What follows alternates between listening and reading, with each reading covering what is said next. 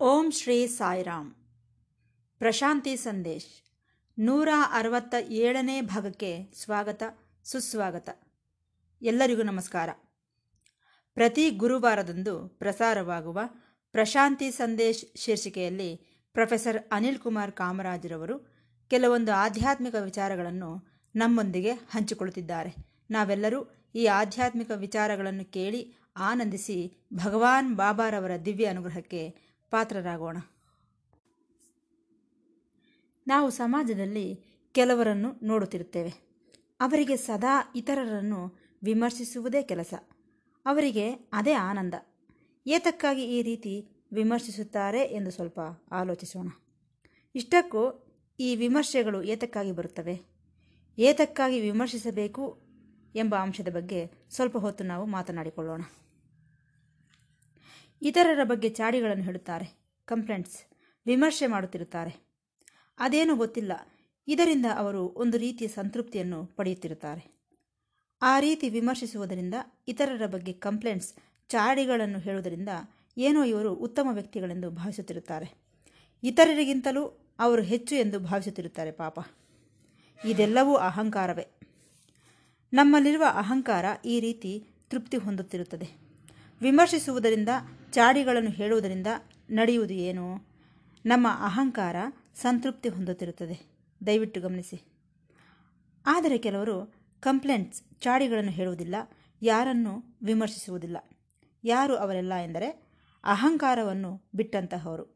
ಅವರೊಳಗೆ ಅಹಂಕಾರವಿರುವುದಿಲ್ಲ. ಆದ್ದರಿಂದಲೇ ಅವರು ಯಾರನ್ನು ವಿಮರ್ಶಿಸುವುದಿಲ್ಲ, ಯಾರ ಬಗ್ಗೆಯೂ ಕಂಪ್ಲೇಂಟ್ಸ್, ದೂರುಗಳನ್ನು ಸಹ ಹೇಳುವುದಿಲ್ಲ.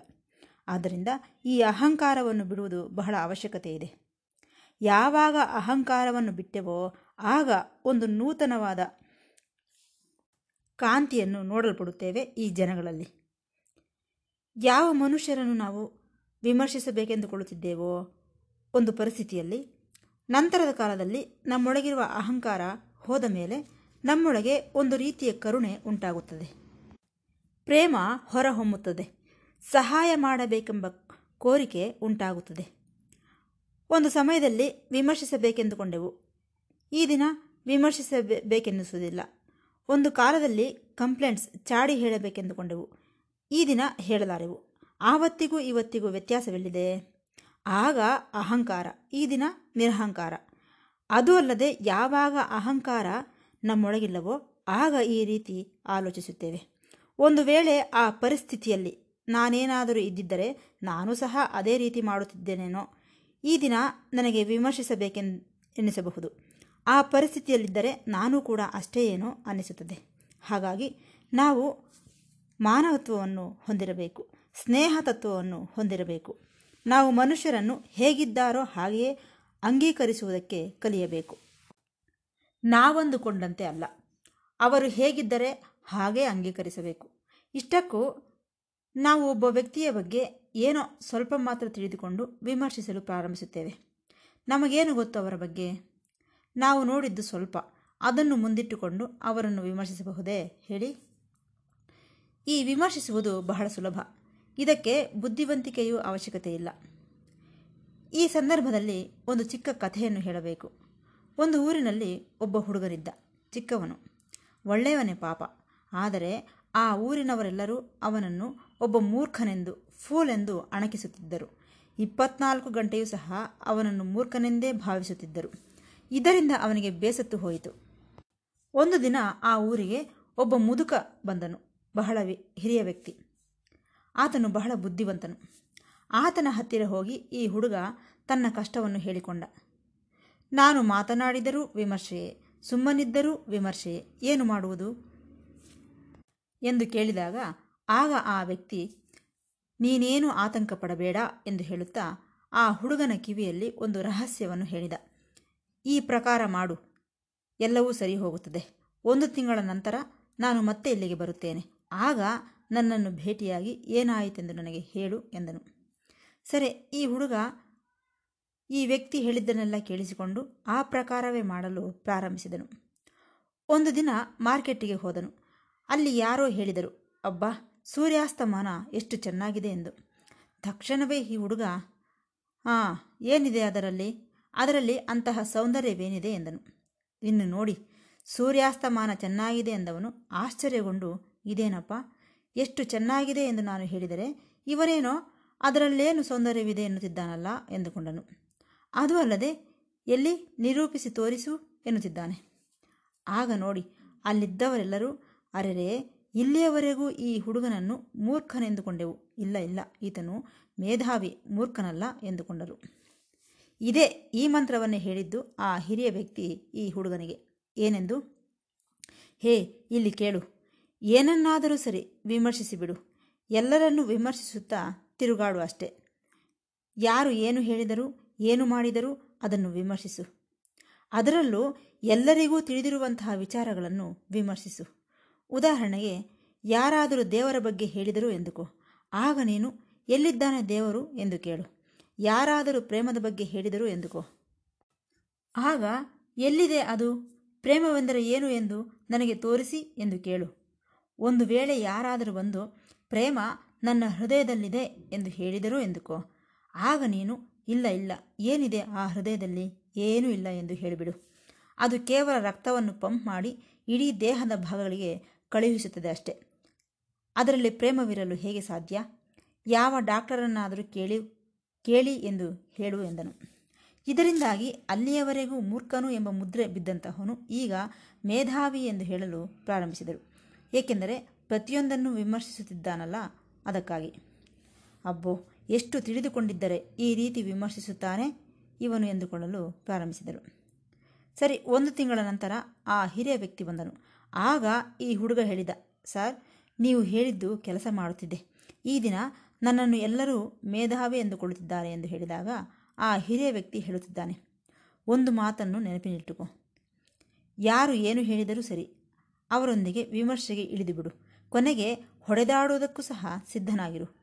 ಅದು ಬಿಟ್ಟು ನಿನ್ನ ವಾದವನ್ನು ಗಟ್ಟಿಗೊಳಿಸಬೇಕೆಂದು ಯಾವತ್ತೂ ಅಂದುಕೊಳ್ಳಬೇಡ. ಯಾರಾದರೂ ಸರಿ ವಿಮರ್ಶಿಸು. ಆಗ ಜನರೆಲ್ಲ ನಿನ್ನನ್ನು ಗೌರವಿಸುತ್ತಾರೆ ಎಂದನು. ಆ ರೀತಿ ಜನರೆಲ್ಲರೂ ಈ ಮೂರ್ಖ ಹುಡುಗನನ್ನು ಮೇಧಾವಿ ಎಂದು ಹೊಗಳಲು ಪ್ರಾರಂಭಿಸಿದರು. ನಿಜ ಹೇಳಬೇಕೆಂದರೆ ವಿಮರ್ಶೆ ಮಾಡುವುದಕ್ಕೆ ಅಂತಹ ಬುದ್ಧಿವಂತಿಕೆ ಏನೂ ಅವಶ್ಯಕತೆ ಇಲ್ಲ. ಪ್ರತಿಯೊಂದನ್ನು ಅಲ್ಲ ಅಲ್ಲ ಎಂದು ಹೇಳಲು ಬುದ್ಧಿವಂತಿಕೆಯ ಅವಶ್ಯಕತೆ ಏನಿದೆ ಹೇಳಿ. ಒಬ್ಬ ಪ್ರೊಫೆಸರ್ ಇದ್ದನು. ಆತನು ಯಾವ ಪುಸ್ತಕದ ಬಗ್ಗೆ ಹೇಳಿದರೂ ಸರಿ, ಆ, ಏನಿದೆ ಅದರಲ್ಲಿ? ಅಂತಹ ವಿಶೇಷತೆ ಏನೂ ಇಲ್ಲ ಅದರಲ್ಲಿ, ಎನ್ನುತ್ತಿದ್ದನು. ಯಾರಾದರೂ ಕವಿಗಳ ಬಗ್ಗೆ ಹೇಳಿದರೆ ಅವರಿಗೇನು ಗೊತ್ತು ಎನ್ನುತ್ತಿದ್ದ. ಯಾವ ಪುಸ್ತಕವನ್ನು ಒಪ್ಪಿಕೊಳ್ಳುತ್ತಿರಲಿಲ್ಲ, ಯಾವ ಕವಿಯನ್ನು ಒಪ್ಪಿಕೊಳ್ಳುತ್ತಿರಲಿಲ್ಲ. ಇದನ್ನು ಗ್ರಹಿಸಿದಂತಹ ಒಬ್ಬ ವಿದ್ಯಾರ್ಥಿ ಆತನ ಹತ್ತಿರಕ್ಕೆ ಹೋಗಿ ಒಂದೆರಡು ಹೆಸರುಗಳನ್ನು ಬರೆದನು. ಅಯ್ಯ, ಇವರು ಕವಿಗಳು. ಇವರು ಈ ಪುಸ್ತಕಗಳನ್ನು ಬರೆದಿದ್ದಾರೆ. ಇವುಗಳ ಬಗ್ಗೆ ಏನೆಂದು ಹೇಳುತ್ತೀರಿ ನೀವು ಎಂದು ಕೇಳಿದ. ಆಗ ಆ ಪ್ರೊಫೆಸರ್ ಹೇಳಿದ, ಆ ಪುಸ್ತಕಗಳಲ್ಲಿ ಏನಿದೆ? ಅಸಲು ಅವರಿಗೆ ಏನು ಬರುವುದಿಲ್ಲ ಎಂದನು. ಇಷ್ಟಕ್ಕೂ ಈ ಪುಸ್ತಕಗಳೇ ಇಲ್ಲ. ಇವುಗಳನ್ನು ಬರೆದಿರುವ ಕವಿಗಳು ಸಹ ಇಲ್ಲ. ಸುಮ್ಮನೆ ಕಲ್ಪಿಸಿಕೊಂಡು ಬರೆದಿದ್ದಾರೆ ಎಂದನು.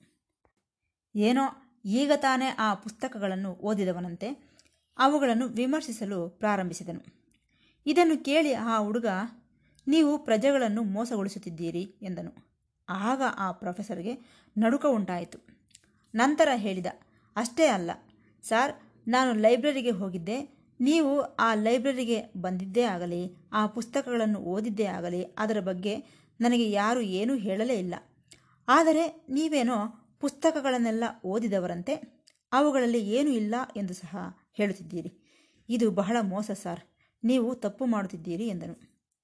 ಈ ರೀತಿ ಕೆಲವರು ಅವರಿಗೆ ಏನು ತಿಳಿಯದೇ ಇದ್ದರೂ ಸಹ ವಿಮರ್ಶಿಸುತ್ತಿರುತ್ತಾರೆ. ಅಂದರೆ ನಾವು ಬುದ್ಧಿವಂತರು ಎಂದುಕೊಳ್ಳುತ್ತಿರುತ್ತಾರೆ ಪಾಪ. ಈ ಸಮಾಜದಲ್ಲಿ ನಾವು ಇಂತಹವರನ್ನು ಎಷ್ಟೋ ಮಂದಿ ನೋಡುತ್ತಿದ್ದೇವೆ. ನಿಜ ಹೇಳಬೇಕೆಂದರೆ ತಿಳುವಳಿಕೆ ಇರುವವನು ಯಾವಾಗಲೂ ವಿನಯದಿಂದ ಇರುತ್ತಾನೆ. ಆದರೆ ಎಲ್ಲದಕ್ಕಿಂತಲೂ ಸುಲಭವಾದ ವಿಚಾರ ಯಾವುದು? ವಿಮರ್ಶಿಸುವುದು. ಇದರಿಂದ ಏನಾಗುತ್ತದೆ? ನೀನೊಬ್ಬ ವಿಶಿಷ್ಟ ವ್ಯಕ್ತಿ, ಬುದ್ಧಿವಂತನು ಎಂದು ಭಾವಿಸುತ್ತಾರೆ. ಏಕೆಂದರೆ ಇವನಿಗೆ ಎಷ್ಟೋ ವಿಚಾರಗಳು ಗೊತ್ತು. ಇವನು ಬಹಳ ಬುದ್ಧಿವಂತನು. ಅದಕ್ಕಾಗಿಯೇ ಈ ರೀತಿ ವಿಮರ್ಶಿಸುತ್ತಿದ್ದಾನೆ ಎಂದುಕೊಳ್ಳುತ್ತಾರೆ. ಇದನ್ನು ನಾವು ನೋಡುತ್ತಲೇ ಇದ್ದೇವೆ. ಅದರಿಂದ ವಿನಯದಿಂದ ಇರಬೇಕು. ಜ್ಞಾನದಲ್ಲಿ ವಿನಯವೇ ಪ್ರಧಾನ. ನಿಜ ಹೇಳಬೇಕೆಂದರೆ ನಾವು ಏನನ್ನಾದರೂ ಕೂಲಂಕುಷವಾಗಿ ಪರಿಶೀಲಿಸಿದರೆ, ವಿಮರ್ಶಿಸುವುದಕ್ಕಾಗಲಿ, ಕಂಪ್ಲೇಂಟ್ಸ್, ಚಾಡಿಗಳನ್ನು ಹೇಳುವುದಕ್ಕಾಗಲಿ ಏನೂ ಇರುವುದಿಲ್ಲ. ಇದ್ದರೂ ಅದು ಸ್ವಲ್ಪ ಮಾತ್ರವೇ. ಯಾವ ವಿಚಾರವಾದರೂ ಸರಿ ವಿಮರ್ಶಿಸುವುದಕ್ಕೆ ಅದರಲ್ಲಿ ಅಂತಹದ್ದೇನೂ ಇರುವುದಿಲ್ಲ. ಕಂಪ್ಲೇಂಟ್ಸ್ ಮಾಡುವುದಕ್ಕೂ ಸಹ ಅದರಲ್ಲಿ ಏನೂ ಇರುವುದಿಲ್ಲ. ಇದನ್ನು ನಾವು ಗಮನಿಸಬೇಕು. ಆದ್ದರಿಂದ ನಾವು ವಿಮರ್ಶಿಸುವ ಮೊದಲು ಈ ರೀತಿ ಆಲೋಚಿಸುವುದು ಬಹಳ ಮುಖ್ಯ. ಒಂದು ಯೂನಿವರ್ಸಿಟಿಯಲ್ಲಿ ಒಬ್ಬಾತನಿಗೆ ಡಾಕ್ಟರೇಟ್ ಪದವಿ ಬಂದಿತು. ಯಾವುದೋ ಉತ್ತಮ ಸಬ್ಜೆಕ್ಟ್ನಲ್ಲಿ ಡಾಕ್ಟರೇಟ್ ತಂದುಕೊಂಡನು. ಸರಿ, ತಾನು ಬರೆದ ಪುಸ್ತಕವನ್ನು ಇನ್ನೊಬ್ಬ ಪ್ರೊಫೆಸರ್ಗೆ ಕೊಟ್ಟನು. ಹೇಗಿದೆ ನೋಡಿ ಎಂದು. ಆತನೇನೋ ಆರು ತಿಂಗಳು ತನ್ನ ಹತ್ತಿರ ಆ ಪುಸ್ತಕವನ್ನು ಇರಿಸಿಕೊಂಡು ಮತ್ತೆ ಹಿಂದಕ್ಕೆ ಕೊಡುತ್ತಾ, ನೀನು ಬರೆದಿರುವ ಪುಸ್ತಕದ ಬಗ್ಗೆ ನನ್ನ ಅಭಿಪ್ರಾಯವನ್ನೇನು ಹೇಳಲಾರೆ? ಏಕೆಂದರೆ ನೀನು ಯಾವ ಯಾವ ಪುಸ್ತಕಗಳನ್ನು ಓದಿ ಇದನ್ನು ಬರೆದಿದ್ದೀಯೋ ಅವುಗಳನ್ನೆಲ್ಲ ನಾನು ಓದಬೇಕು. ನಂತರ ಈ ವಿಷಯದ ಮೇಲೆ ಇನ್ನೂ ಯಾವ ಯಾವ ಪುಸ್ತಕಗಳನ್ನು ನೀನು ನೋಡಲಿಲ್ಲವೋ ಅವುಗಳನ್ನೆಲ್ಲ ನಾನು ನೋಡಬೇಕು. ಹೀಗಿರುವಾಗ ನೀನು ಬರೆದಂತಹ ಪುಸ್ತಕದ ಬಗ್ಗೆ ಏನೆಂದು ಹೇಳಲಿ ನಾನು? ಎಂದನು. ಇದನ್ನು ಕೇಳಿ ಆತನು ದಿಗ್ಭ್ರಾಂತನಾಗಿ, ಅಯ್ಯ, ಒಂದು ವೇಳೆ ನೀವೇನಾದರೂ ನನ್ನ ಪುಸ್ತಕವನ್ನು ನೋಡಿ ನನಗೆ ಡಾಕ್ಟರೇಟನ್ನು ಕೊಡುವವರಾಗಿದ್ದರೆ ನನಗೆ ಕೊಡುತ್ತಲೇ ಇರಲಿಲ್ಲ. ಅಮ್ಮೋ, ನಿಮ್ಮ ಸಹವಾಸವೇ ಬೇಡ. ನನ್ನ ಪುಸ್ತಕವನ್ನು ನೀವು ಪರಿಶೀಲಿಸದೇ ಹೋದದ್ದು ನನ್ನ ಅದೃಷ್ಟ ಎಂದನು. ಅಸಲು ಇರುವ ವಿಚಾರವೇ ಇದು. ಏನೆಂದರೆ, ಎಲ್ಲರಲ್ಲೂ ಇರುವ ಸಾಮಾನ್ಯ ಗುಣಗಳನ್ನು ಒಳ್ಳೆಯ ಗುಣಗಳನ್ನು ನಾವು ಮೆಚ್ಚಿಕೊಳ್ಳುವುದಕ್ಕೆ ಕಲಿಯಬೇಕು. ನಾವೇನಾದರೂ ಆ ಸಾಮಾನ್ಯ ಗುಣಗಳನ್ನು ಮೆಚ್ಚಿಕೊಂಡಿದ್ದೇ ಆದರೆ, ಆ ಒಳ್ಳೆಯತನ ಆತನಲ್ಲಿ ವೃದ್ಧಿಗೊಳ್ಳುತ್ತದೆ. ಆದರೆ ನಾವು ಆ ರೀತಿ ಮಾಡುವುದಿಲ್ಲ. ಏಕೆ? ಅಹಂಕಾರ. ಇದರಿಂದಾಗಿ ಇನ್ನೂ ದೊಡ್ಡವರಾಗಿ ಬಿಡುತ್ತಿದ್ದೇವೆ ನಾವು. ಕಾರಣ, ವಿಮರ್ಶಿಸುವುದಕ್ಕೆ ನಾವು ಮುಂದಾಗುತ್ತಿದ್ದೇವೆ. ಕಂಪ್ಲೇಂಟ್ಸ್ ಮಾಡಲು ಮುಂದಾಗುತ್ತಿದ್ದೇವೆ. ಎಲ್ಲ ನೆಗೆಟಿವೇ, ನಾವು ನೆಗೆಟಿವೇ ಆಗಿಬಿಟ್ಟಿದ್ದೇವೆ. ನಮ್ಮ ಮಾರ್ಗವೂ ಸಹ ನೆಗೆಟಿವೇ ಆಗಿಬಿಟ್ಟಿದೆ. ಇನ್ನು ಹೇಗೆ ಉದ್ಧಾರವಾಗಲು ಸಾಧ್ಯ? ಒಂದು ಸಾರಿ ಆಲೋಚಿಸಿ.